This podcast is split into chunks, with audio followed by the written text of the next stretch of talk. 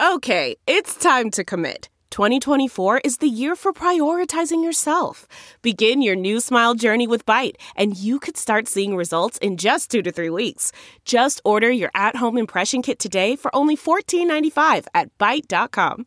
Byte Clear aligners are doctor directed and delivered to your door. Treatment costs thousands less than braces. Plus, they offer financing options, accept eligible insurance, and you can pay with your HSA FSA. Get 80% off your impression kit when you use code WONDERY at Byte.com. That's B-Y-T-E dot com. Start your confidence journey today with Byte. Delve into the shadows of the mind with Sleeping Dogs, a gripping murder mystery starring Academy Award winner Russell Crowe. Now available on digital. Crowe portrays an ex-homicide detective unraveling a brutal murder he can't recall. Uncovering secrets from his past, he learns a chilling truth. It's best to let sleeping dogs lie. Visit sleepingdogsmovie.com slash Wondery to watch Sleeping Dogs, now on digital. That's sleepingdogsmovie.com slash Wondery.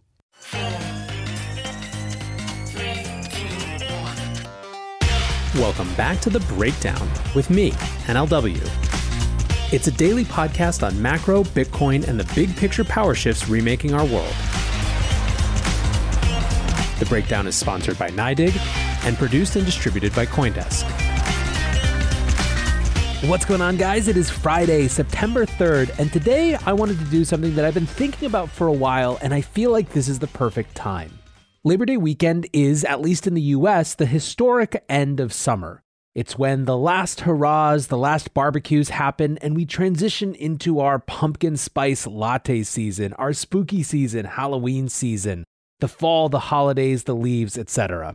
At moments of change, seasonal change, or market change, it's worth asking what came before and what comes next to explore what we learned and to think about what we might come to see or expect to see going forward. Today, what I want to do is rip through a few different categories in the Bitcoin, crypto, and macro space and ask kind of where we are, what we learned over the summer, and what we might expect, or what the key questions at least are for the fall to come. Now, on most shows at this point, I work off a pretty in depth outline. But for this one, I just had this idea and I really just wanted to let it rip. So if it sounds different or more freeform than normal, that's why. I think the right place to start is the macro. What is the dominant macro context that's going to shape the fall for the Bitcoin industry in particular?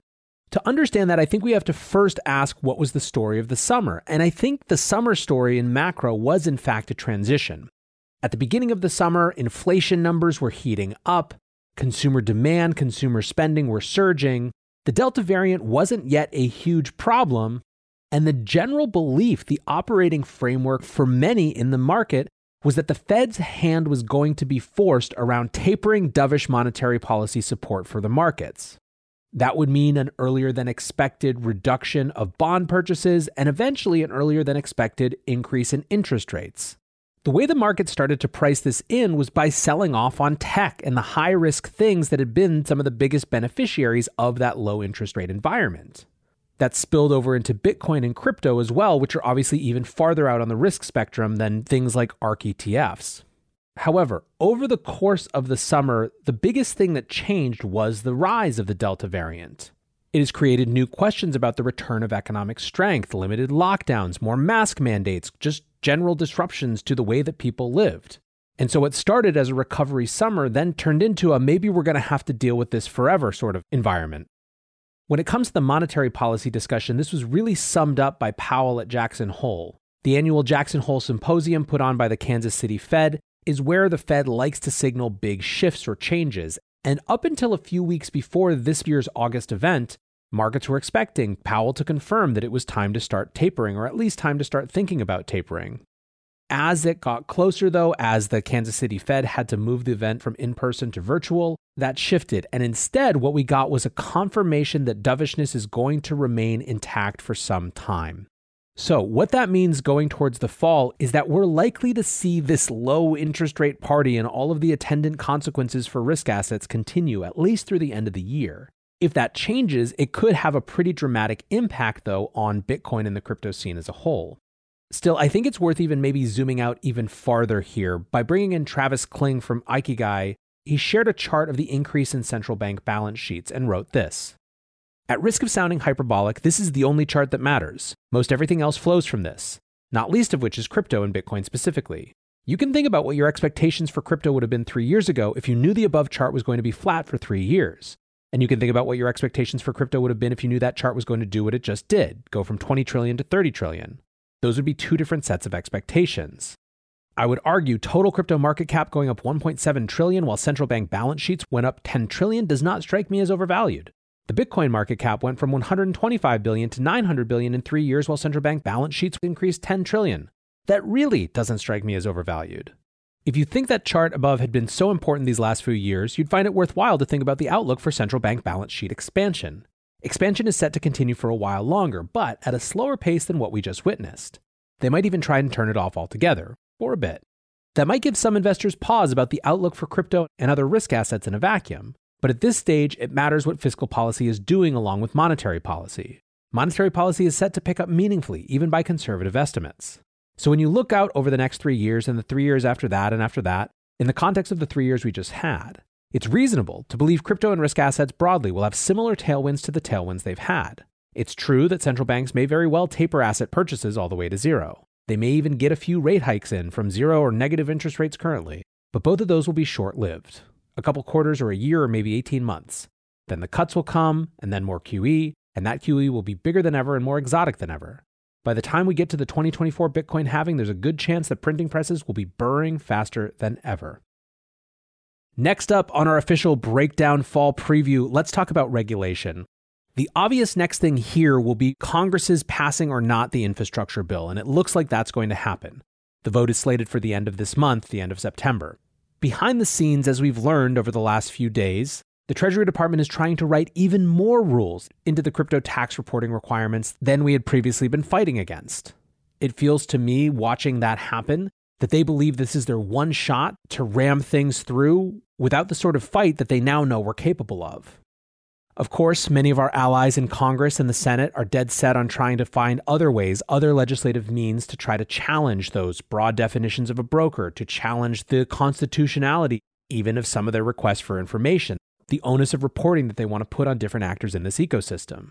We're starting the fall effectively, I believe, with both a recent win and a recent loss. The win is that we showed we have power and we started to learn how to organize better. The loss is that ultimately it didn't change the actual infrastructure bill, which could cause serious headaches going forward. On top of the infrastructure bill specifically, we may see more discussion around Don Beyer's comprehensive crypto legislation. That was introduced during the whole hullabaloo around the infrastructure bill, and so we really haven't had a chance to dig in yet. The notable thing to me was the amount of power it gave the Treasury Department over stablecoin issuance, stablecoin approval, stablecoin vetoes. Candidly, I will be shocked if we don't find out that Treasury had its hands all over that bill, as Congressman Tom Emmer speculated in an interview with Coindesk a few weeks ago. I think it's telling in terms of showing their concerns around stablecoins, and it is likely stablecoins that will be a big part of the regulatory discussion this fall. On top of these things, two other aspects of the regulatory sphere that I'm watching. One, I think exchanges are going to continue to try to race for transparency, for inclusion, for basically being good actors in the system. That's clearly already happening, and I don't see any likelihood of that changing. I think this is an immensely positive thing, basically trying to self regulate ourselves faster than we have onerous regulations come from outside. Be good stewards, be good actors, actually build relationships with these regulators. I am pro all of this when it comes to these institutions that have set out to be a new generation of centralized financial services. That's different than the question of DeFi, which is the second thing that I think I'm watching this fall, which is questions of DeFi. One of the things that the infrastructure bill process revealed was just how much Treasury in particular is scared of DeFi, doesn't like DeFi, doesn't like the idea of a system that they can't control and surveil. Just today, before I started recording this show, we found out that Uniswap is being investigated by federal regulators. It feels to me clear that there are going to be immense, immense battles around decentralized financial infrastructure what rights we have to exchange peer to peer, what reporting requirements those protocols have. Can you actually force reporting requirements on a protocol? Can you make protocol development illegal? There are finance issues here, there are securities issues, there are speech issues, there are code issues. It's going to be complex, it's going to be messy, and the sides are starting to take shape. I think if anything gives me hope from a regulatory standpoint, it's that it has not calcified into a partisan issue. On both sides of the infrastructure bill were Democrats and Republicans vehemently fighting with each other against themselves to push through what they believed was the correct policy. That gives us incredible hope that we can actually have substantive issues rather than crypto just falling into the same patterns of everything else that seems to happen in the US political system.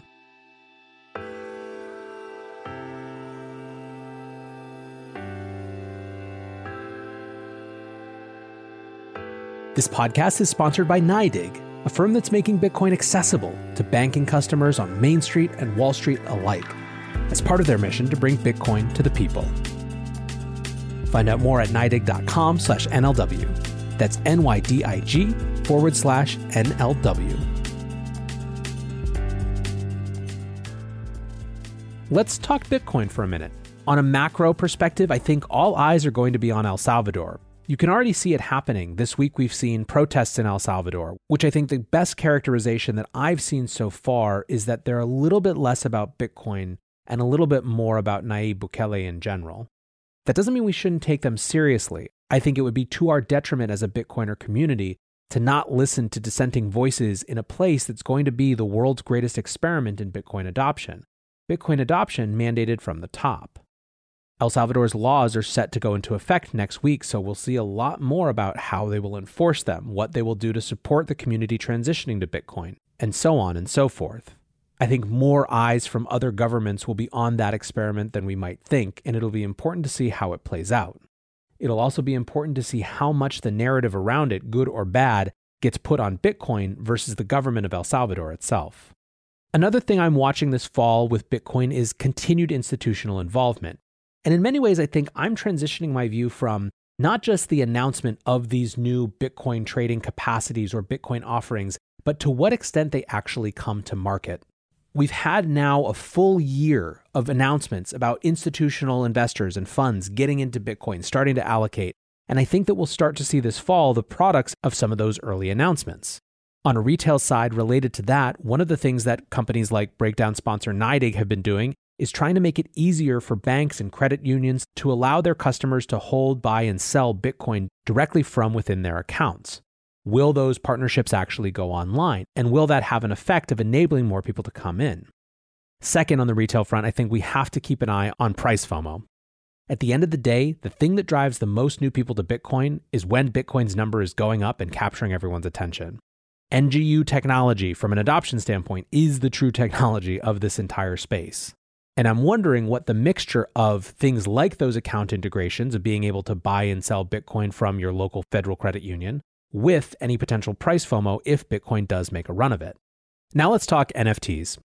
From the standpoint of retail adoption, from consumer adoption, and from energy and media attention in the crypto space itself, I think it's pretty clear at this point that NFTs are set to dominate the fall. One of the things that I believe is happening now is the start of some amount of segmentation in our understanding of NFTs, such that we can perhaps start to understand what's trending, what's finding product market fit, and what's likely to stick around versus lumping all NFTs together. I think there are at least three verticals that matter right now and have a potential impact. There is the art and generative AI type vertical that is the CryptoPunks, that is Fidenzas, that is Art Blocks, that is Bored Apes this is what has been driving the last couple months of insane NFT activity is getting into those things. Steph Curry buying an ape, Visa buying a punk, etc., etc., et cetera, et cetera. That's clearly an important thing, although at this point, I'm not sure that it's actually going to attract retail. It feels almost entirely a flex game inside the crypto industry, which doesn't make it less sustainable to me. In fact, it means it's potentially less likely to crater around the problems that happen when you invite the whole world in. Another vertical is sports and collectibles. Obviously, NBA Top Shot was one of the breakouts of last fall. It was the thing that really got people paying attention to NFTs again. When basketball season comes back online, when other leagues announce their own approaches, will this actually be a thing that translates, or will NBA Top Shot have been a flash in the pan? Based on how many people who weren't crypto people who got in, I think you can have at least reasonable optimism that there is a there there with sports and collectible NFTs, but I still think it's not proven enough for us to be sure. The new one that is capturing everyone's attention right now is gaming, or maybe we might call it the metaverse. What's been happening with loot this week shows that there are totally new, unexplored possibilities around when you put digitally scarce, unique objects into an ecosystem, into a thriving community, and say, go create. It deserves a show of its own, but I'm nearly positive that this fall we're going to see a ton of experiments around that space. So, what are my questions here? Well, one is will these insane prices sustain? And I think that has a lot to do with the crypto markets as a whole. These prices are being driven right now not by a flood of new retail users getting into NFTs, but by people within crypto, particularly DeFi, shifting their attention to NFTs. Relatedly, will those prices, will these incredibly high price floors actually create blockers to new people coming in? Will NFTs, either on the art side or the gaming side or the sports collectible side, be a mainstreaming force? Will the people who onboard into quote unquote crypto this fall mostly be coming through NFTs? What impact will NFTs have on DeFi? It feels to me like right now a lot of the DeFi energy is shifting into NFTs or maybe looking for overlaps with NFTs. Will that continue and what will it mean? And finally, what impact will NFTs have on layer one battles? ETH's gas fees are so high right now because of the activity around NFTs. We're clearly seeing that's a boon to Solana, which is much faster and cheaper, but if you ask the Ethereum community, not sufficiently decentralized. It feels pretty clear that the NFT cycle is going to have a deterministic impact on how we think about layer one. Finally, let's close with a quick thought on CBDCs. I've thought for a while that China would, before the end of 2021, try to have their full scale CBDC launch. They've certainly been doing enough trials and tests that that doesn't seem unreasonable, but I'm now wondering if this fall we'll see something that's more like an announcement for and a target date for a full rollout or the beginning of a rollout that starts early 2022. Europe started the year with a lot more discussion of CBDCs than we've seen then. However, the whole point for them was starting a review period, a discussion period, a research period. So they're kind of just in the thick of things right now. I think there's nothing that I've seen that makes me think any less that they're headed in that direction, but it's not something that we've seen, for example, Christine Lagarde talk about as frequently. And then, of course, there's the US. CBDCs are a frequent topic of conversation, more connected to the stablecoin discussion recently. And I think in many ways, what I expect out of the US is exactly that that the stablecoin discussion, the CBDC discussion, and the regulation of crypto discussion are going to actually get smushed into one real thing. That's sort of the genesis for my belief, my prediction that we'll see at least some number of politicians in DC advocate for the US to integrate the existing USD stablecoin system as the basis for a digital dollar so that we do an end run around China effectively. But at the end of the day, this is all speculation. Hopefully, though, it's been a fun way to look at what we've gone through, what we've learned over the last couple months, and what might be coming down next.